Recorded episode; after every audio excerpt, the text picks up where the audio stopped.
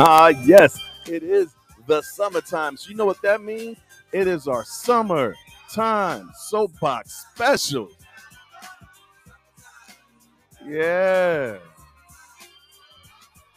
So we got a bunch of soapboxes for y'all to enjoy, some compilations from previous episodes. So enjoy the summer. We're taking a break for this summer. So sit back, relax, and we'll see you on the other side. Enjoy your summer, people.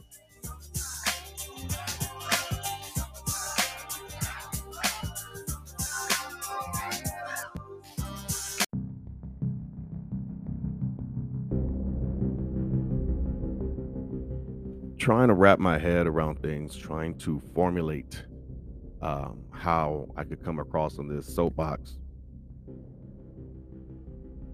And um, try to get this off my chest. See, guys, this is therapy for me. This keeps me from doing the things that I shouldn't do. And I, I, I often think if that was me and if I was Kyle Rittenhouse how he was able to just trot down the streets during civil unrest and protest with a long rifle and walk without a care in the world, not worried about being shot, not worried about being killed when you had the National Guard there. Let's try to understand why he was there in the first place, as if he was called upon to be there. And he, as he would say, deliver aid as if there wasn't medical staff there, as if there wasn't the National Guard trained military there. You felt compelled as a 17 year old child, and then the mother as well driving her son across state lines to be there, to where he picked up a weapon that was purchased illegally for him as he was underage. But what? How did this all begin? What? What? What, what was this? Let's get a timeline in August 23rd of 2020, a year ago, as we're still in a pandemic, right? And people were just being released outside a little bit. We were just opening up the world. We all noticed it was getting crazier. So many crimes committed. It seemed like the police were antsy because they were just stopping people for everything. Now, at the time, there were police on the scene as Jacob Blake was, in his own right, stopping a domestic dispute between two women. He was there rendering aid. He was there as the calming force. Then the police arrived, creating an entirely different element. The police came and escalated the situation. And because Jacob Blake had two small children in the backseat of his vehicle, he's like, "You have it. I don't want to be like, I don't want nothing to do with this." You can see it on video as he's like waving his hands, like, "I'm I'm out of here." So because the police officer wanted to take matters in his own hands, because the police officer saw this black man as a threat, even though he's walking away, then he yells knife. So you're trying to tell me as you have your gun on your hip that this black man was walking calmly away from you with his hands up to his vehicle with his children in his back seat to go grab a knife? And say, for instance, that is the case. If you are at a distance, if you remain at a distance as you are trained to do, when you see there is an immediate threat, you are trying to take cover. You should be paces behind, especially if it's a knife. What's the saying? Never bring a knife to a gunfight but you were still a fear for your life as you were in close proximity as he was going into his vehicle to leave the scene. As you are now the police officer there you should be taking control of the situation to disperse the two women from fighting. But no you followed the black man the threat and shot him seven times in the back at close range paralyzing him. And we're fresh off of george floyd so you can understand why there was such an uprise. As in, a few days later on the 26th, the Milwaukee Bucks, who are the home team to that area in Kenosha, Wisconsin, the Bucks boycott their playoff game, game five of the first round against the Magic. Unprecedented. It was one of the best teams. I think they actually were the best team in the league. They were the number one seed in the East and they boycotted their game five versus the Orlando Magic, stating things like this have to stop. Black Lives Matter, which they always bring up when it comes to police shooting unarmed black men. People are tired of it, right? To the point where when this happened, it became a ripple effect. The entire NBA ceased action that day. This is playoff. This is not a regular season game. This is a playoff game. Never happened. Then in every sport, WNBA, soccer, every sport boycotted that day. The world, the, the sports world stood still in protest of another unarmed black man being shot by the police. Less than 24 hours later, that midnight, as they were protesting in the streets, the Black Lives Matter movement, the allies, I say allies because these are people who are non black, who are non African American, who are also fed up as the entire world already watched the George Floyd situation. The entire world was able to see it because we were stuck in our habitats and glued to television. And we all saw it, glued to social media. So we all saw it. So there has never been more allies in efforts to correct the civil actions or the civil unrest in this United States. People are protesting in France. So now our allies are there, and Anthony Huber, Joseph Rosenbaum, and I forgot the other guy's name is Gage Goose Krentz. I forgot if I'm butchering name. I apologize. That's the other man. These people, these people are there and allies. But then you have a 17 year old Kyle Rittenhouse cross state lines from Illinois to Wisconsin, saying he's there to render aid, lying to people saying he's a resident of the area, carrying a rifle. But you're there to render aid. You're there to protect the businesses from being vandalized. You're there to be like, and then you tell other people that you are an EMT as well. Oh, yeah, I'm an EMT. Oh, yeah, I'm from the area. I'm here to help. I'm here to help. Last time I checked, I don't see any EMTs with any sort of firearms ever. Right?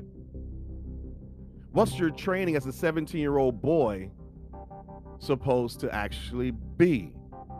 And why do you continue to lie? Hmm. And now you go down there, and the other side of the story is you feel like people are randomly attacking you. Why would they do that? Why would people just come up to you and attack you? Why? Because you're there with a gun and you're threatening the lives of people who are there to be allies for the Black Lives Matter movement.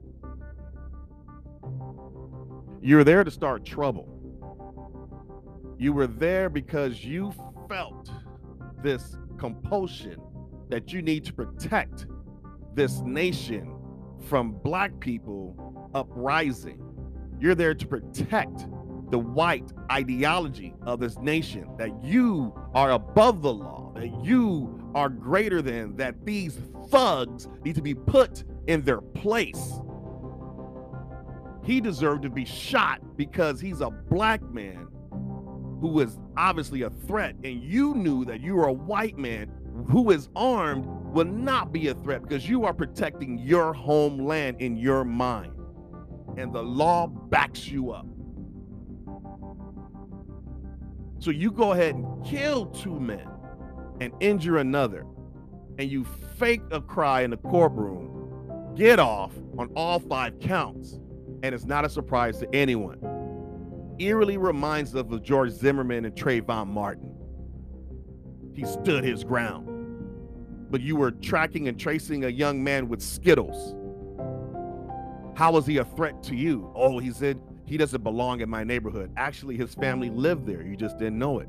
So, what made you think that you saw a young black boy walking through the neighborhood who's also 17 and you're a grown ass man and you're tracing him, tracking him? The the the the police or the or the operators tell you to not engage, yet you do so anyway. with the firearm. You scuffle with him and you shoot to kill. And you get off on all counts. This is how the Black Lives Matter began. And here we are once again. Once again, we are here. This is why people are so upset. Because it's becoming glaringly obvious really matter. You have the Proud Boys and others, and the KKK, and none of these people are looked at as vigilantes. None of these people are looked at as terrorists. That's exactly what you are because not one person who was there like yourself killed anyone.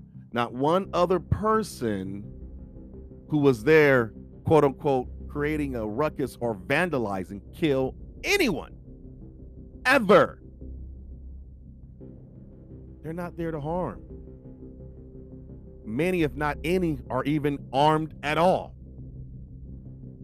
But why are you? Why are you there? And how are you allowed to get away with it? This country continues to show you their true colors. This country continues to show you, and you say that the system is broken. The system works the way it's supposed to work. The system is set up to assist and aid white men. Even when they kill another white man. But see, it's the context that matters.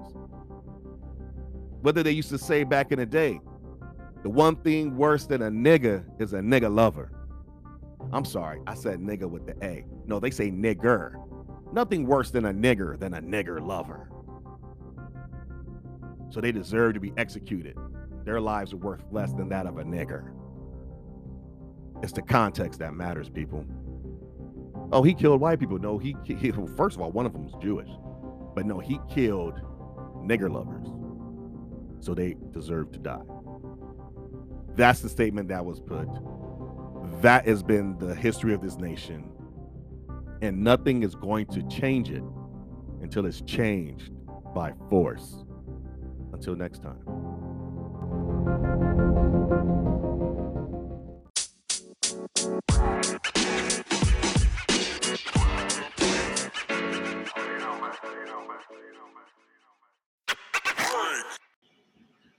We do not own the rights to this music.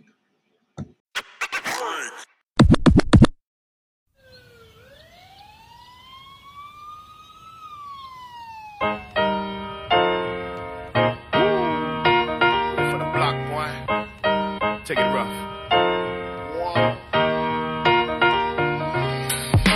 Every day has been the same old thing on my block. You either working or you slanging on my block. You had to hustle, that's how we was raised on my block. And you stayed on your hop until you made you a knot on my block. To hang out was the thing back then. And even when you left out, you came back in. To my block from Holloway, Belfort to Scott, Road to Fox. We know the spots. So drink all the blue dots on your block. You probably bred a fat pat of Tupac, a big pun, a B.I. Your homeboys from knee high. And even when it was storming outside, block, I ain't had to play the big shot. Knew me back when I was stealing beer from Shamrock, and my nickname was Creepy. If Black Zoo could see me, he'd be tripping. And I bet he still try to tease me. My block, where everything is everything for cheesy. My block, we probably done it all, homie, believe me. My block, we made the impossible look easy for my block. I'll never leave my block. My need me. My block, we ducking haters and the cops.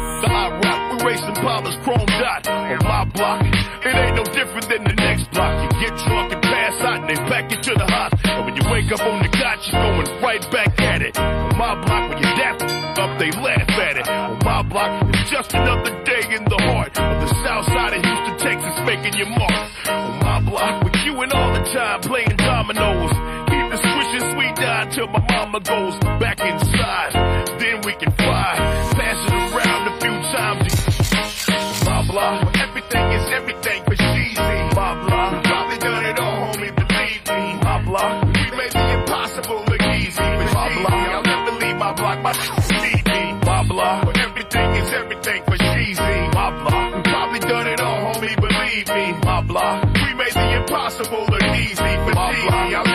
my block might need me. My block, everybody business ain't your business. What's going on in this house? Staying here, comprending. On my block, you had to have that understanding. Cause if you told Miss Patty, she went and told Gladys. And when Punchy Mama got it, it was all on the wire. And when the word got back, they said, yo, fire. On my block, we got some non-fed shell shock. We never quite got right. Now they can help. On my block, it's like the world don't exist. We stay confined to this small I wouldn't trade it for the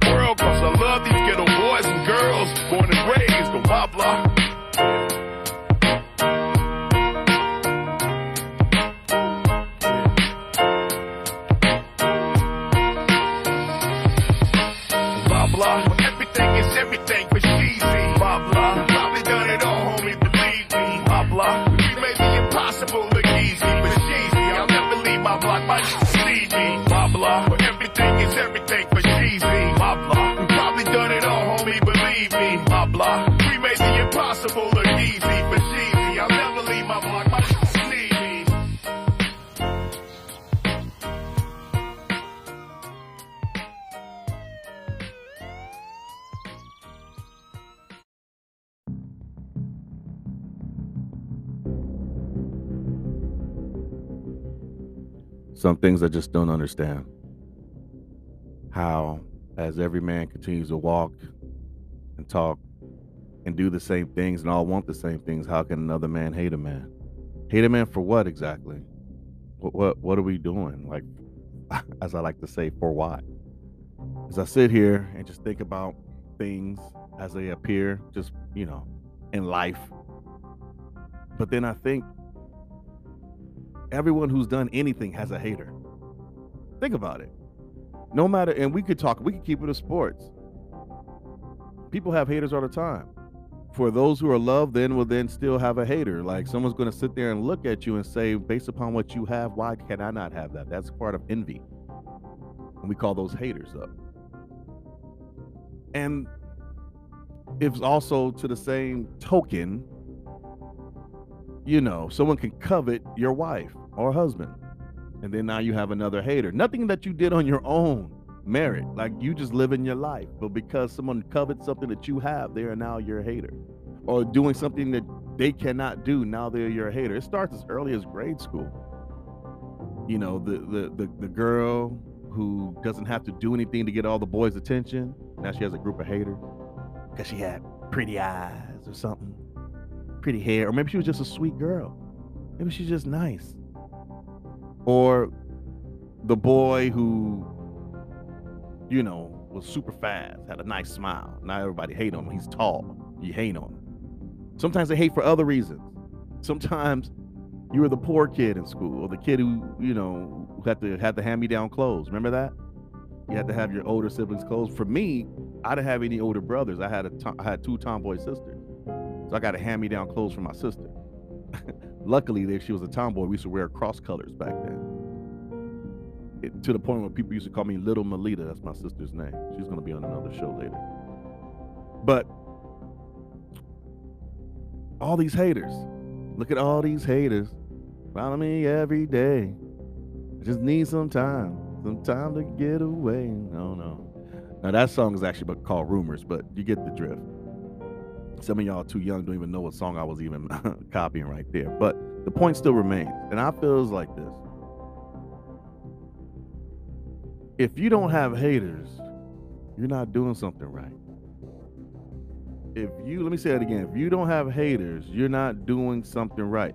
Because when you have haters, their haters knew you were great before you did. They see what you do and they're like, man, this person right here is just better than me. Let the hateration be your motivation. When you see people hating on you and saying things that are hateful to you, or you feel like it's some form of shade, then you know you got their attention. Let their hateration be your inspiration.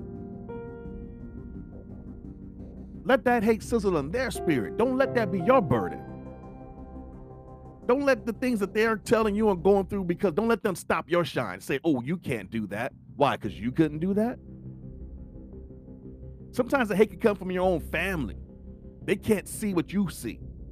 Don't let them stop what you're trying to do because God is talking inside of you and telling you what you got is great. Don't let them stop you.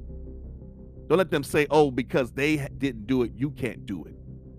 That, that's not how that works. Don't lose your faith. Don't let their hate fill into you and fill you with hate, and then you pass it on to the next generation. That's what happened to them. They were told that once upon a time they couldn't do something, so they didn't do something. Then they see you doing it, they're like, "Nah, you can't do it either." Crabs in the barrel.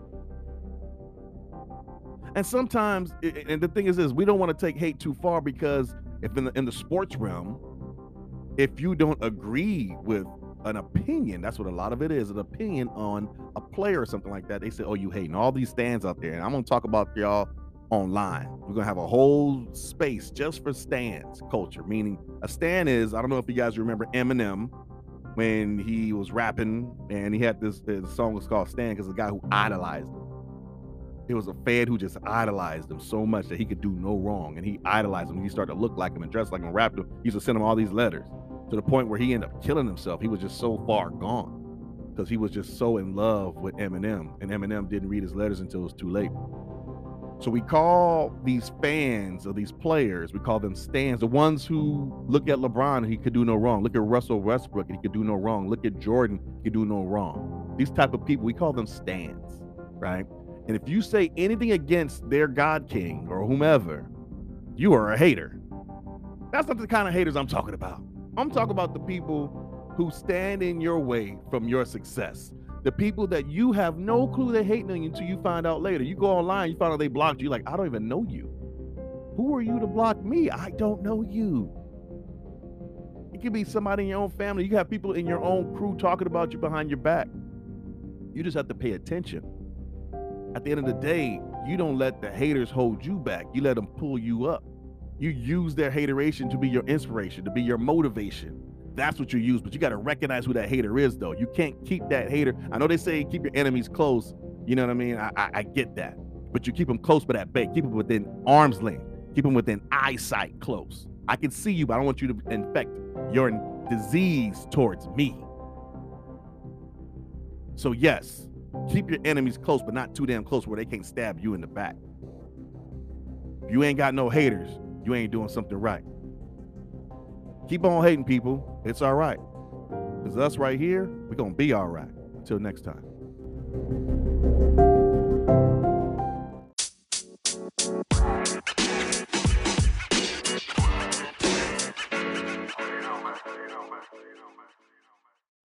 Are you tired of spending your entire weekend at dealerships only to feel as if you got a raw deal? Don't you hate all the back and forth and haggling for countless hours? Imagine this while you're at work or having dinner or just enjoying life, the people at Pure Diamond Auto are working a great deal on your behalf. With Pure Diamond Auto, they have a team of former sales and finance managers who know all the tricks of the trade. Call 562 PDA 7888 today for a free consultation. That's 562 732 7888. What can I say? I love PDA.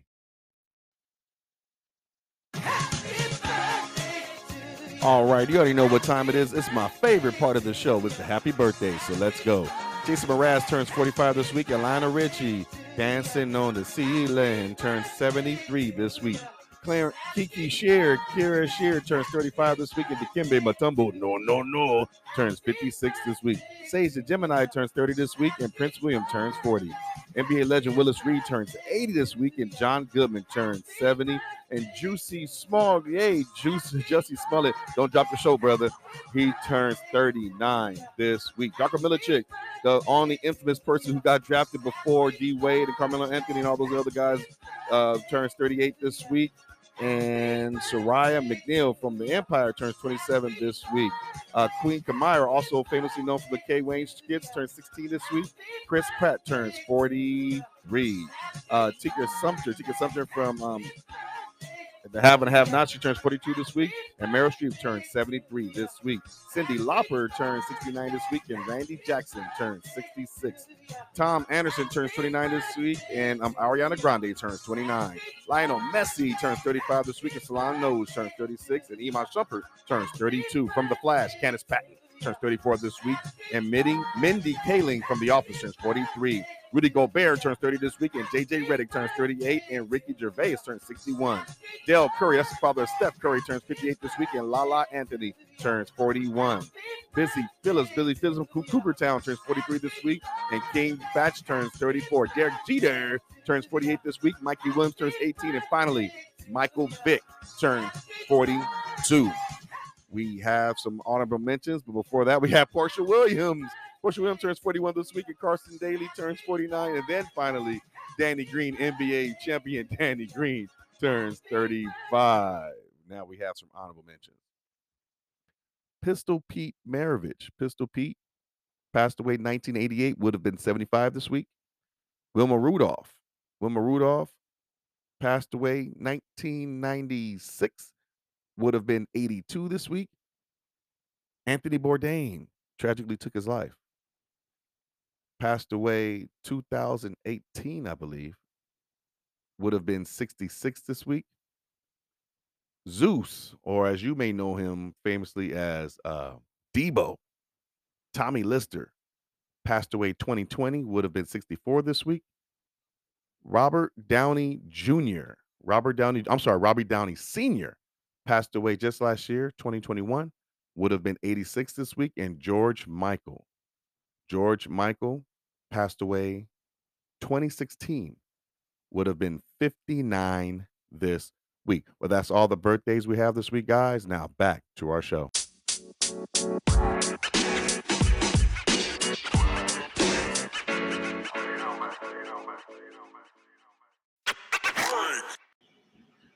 We do not own the rights to this music.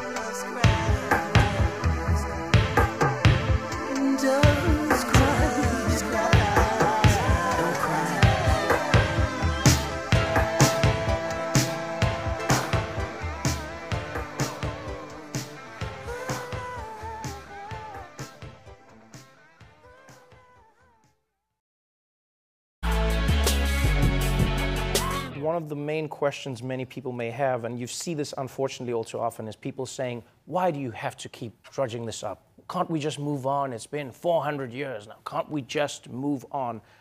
What do you hope would be sparked by the conversations that come from a magazine that delves into slavery like this? What, what, do, you, what do you want someone who sits at home and says, they go, Nikole, I'm, I'm white and I, I had nothing to do with this and I don't know what you want me to do. What would you hope people take away? Uh, that's a great question. Let me just say, for the record, nobody wants to get over slavery more than black folks. Uh, it's not. it's not to our benefit, right? So the, the, fact that our nation can't get over slavery has not benefited black people for a single day. But that's the problem. We've never dealt with the harm that was done. I'm 43 years old, and my father was born into a Mississippi where black people couldn't vote, black people couldn't use public facilities. That was all perfectly legal. We're not far removed from this past at all. And there's never been uh, any effort to redress that harm. So, what I hope that people will take from the magazine, every single story in the magazine starts with America Today mm-hmm. and shows how these things about American life that you think are unrelated to slavery actually are. And I hope by confronting that truth, maybe we can finally start to repair the harm that was done and then finally uh, start to live up to be the country of our ideals. There's been so much talk about uh, history and heritage. People talking about monuments in America, people talking about the history of America. But in many ways, Bryan, you would argue that the history people wish to America is not, uh, wish to remember of America, is not really the full story. What is your project about? Well, it's about confronting the fact that we're not really free in America. I think we're burdened by a history of racial inequality that we have not addressed. And it's become like smog in the air, and we all breathe it in. And it doesn't take much to expose these conflicts and tensions. And so we're trying to change that. We want to talk about some things that haven't ta- been talked about. I think we need to talk about the fact that we're a post genocide society. Before white settlers came to this continent, there were millions of native people who were slaughtered through famine and war and disease, but we didn't call it a genocide. We said those people are savages, and we created this narrative of racial difference, this right. ideology of white supremacy. And that's what ushered in centuries of enslavement. And for me, the great evil of American slavery wasn't involuntary servitude, it wasn't forced labor. It was this ideology of white supremacy, this idea that black people aren't like white people. And we never really addressed that. If you read the 13th Amendment, it talks about dealing with involuntary servitude and forced labor, but it doesn't, talk about ending this ideology of white supremacy. And because of that, I don't think slavery ended in 1865. I think it evolved and it turned into decades of terrorism and violence. And we don't understand that history, and that's why we started this project. Between the end of the Civil War and World War II, thousands of African Americans were pulled out of their homes, they were burned alive, they were hanged, they were brutalized. We're not interested in talking about this history because we want to punish America. Right. I think we want to liberate America. Mm-hmm. We want to get us to the place where we can actually look at one another without this narrative of racial difference, this ideology of white supremacy limiting who we are and what we can be.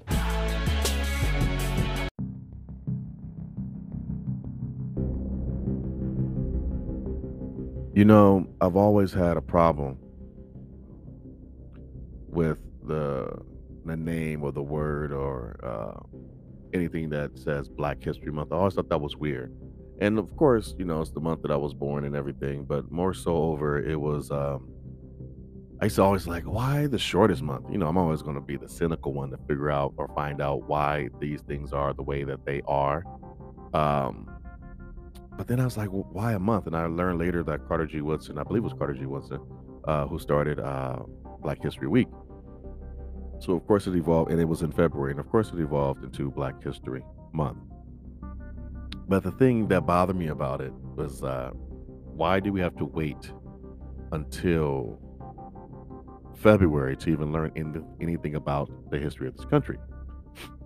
And um and I say that because it's not just Black history. Uh, Black history, or African American history, is just that American history. So why did the books try to quell it and try not to speak on it, and then we had to fight just for people to learn about it? To only know that now that they have this thing, race-based theory or whatever, critical race-based theory, and then they're trying to eliminate it because for some reason, um, this white guilt where they do not want to feel bad about um, or feel guilty about what their ancestors did. And this is the funny thing about it. Is it really ancestors? We're talking about like a generation or two ago where a lot of these things were happening. We're talking about things now where we're getting uh, what they call it domestic terrorism uh, from people who are still killing unarmed black people. You still have people still lynching black people and saying, oh, they killed themselves. There's so many things that are still happening till this day. But yet and still, they want to act as if they're not happening. That's the problem I have. I don't want to have it or call it Black History Month. I, it, I just want it to be history every month. It, this should just be part of curriculum. And now these days, they're trying to find ways to get these things out of curriculum. And people always ask every time they turn around, oh, why did they must why must they celebrate oh the first black i keep hearing this is the first black you're the first woman the first black the first this and first that that's because of white supremacy and people say that doesn't exist. Yes it does. Think about it. These people many years ago crawled out of the caucasus mountains and went ahead and said huh we're better than them.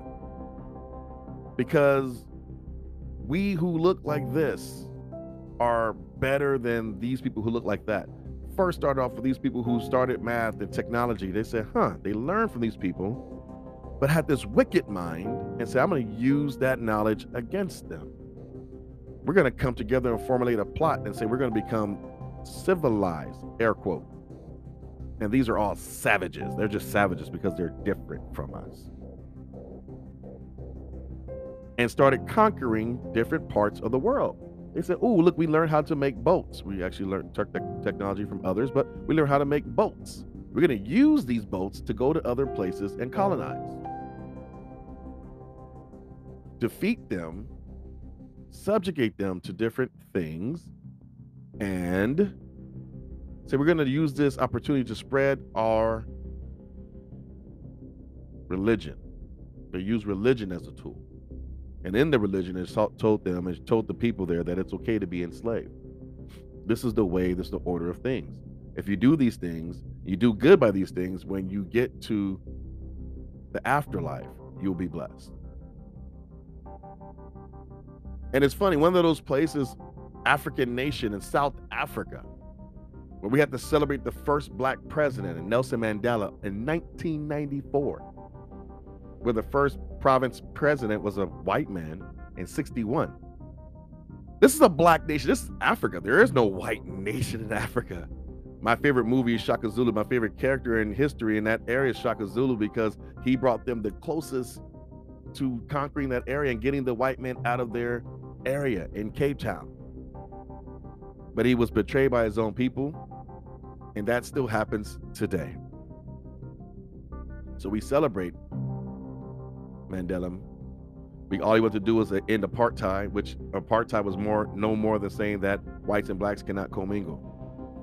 That's the basis of it. Is we could go into deeper things about it, but it's apartheid was that it was just that that it was about white supremacy. That we are better than you, we dominate you, and we're going to be in a higher scale of life over there. The poverty people, people in poverty in that region are all native. We celebrate the first black woman to go into outer space in Mae Jemison in 1992. Why did we do that? Why do we celebrate the first? Because for so long, we were not even allowed to read. Think about that. They don't want you to become educated because there's nothing more powerful than an educated Negro. And that's what the fear is. That's what the fear is. President Obama, our first president, first black president. Thurgood Marshall, our first Supreme Court justice. In spite of it all, in spite of everything that's said in front of us, we're still able to achieve something. We're still able to climb that ladder. But there is distinctive fear there that they are losing something. We are losing our way. We are losing our foot off of their necks. And the fear is that one day that we are going to come to a place where they're going to want reparations.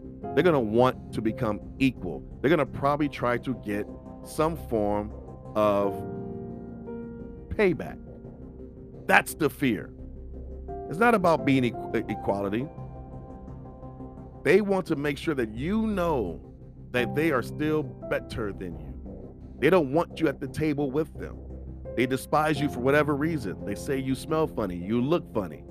You're nothing more to them than someone who's supposed to entertain them. You're not there to eat at their table. They don't want you to marry their daughters. They don't want that.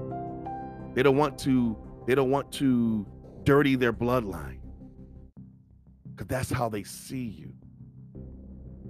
We have to get to a point where our thinking change. We have to get to a point where we see that all of us being equal is for the betterment of society, it's for the betterment of the human race as a whole.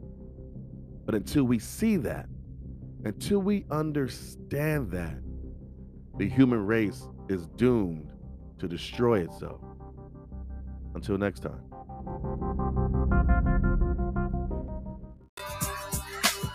Well, that's it this week, guys, for our summertime soapbox special. Now go out there and enjoy that nice, nice weather out there in this summertime. And we'll see y'all next time. Enjoy your summer, people.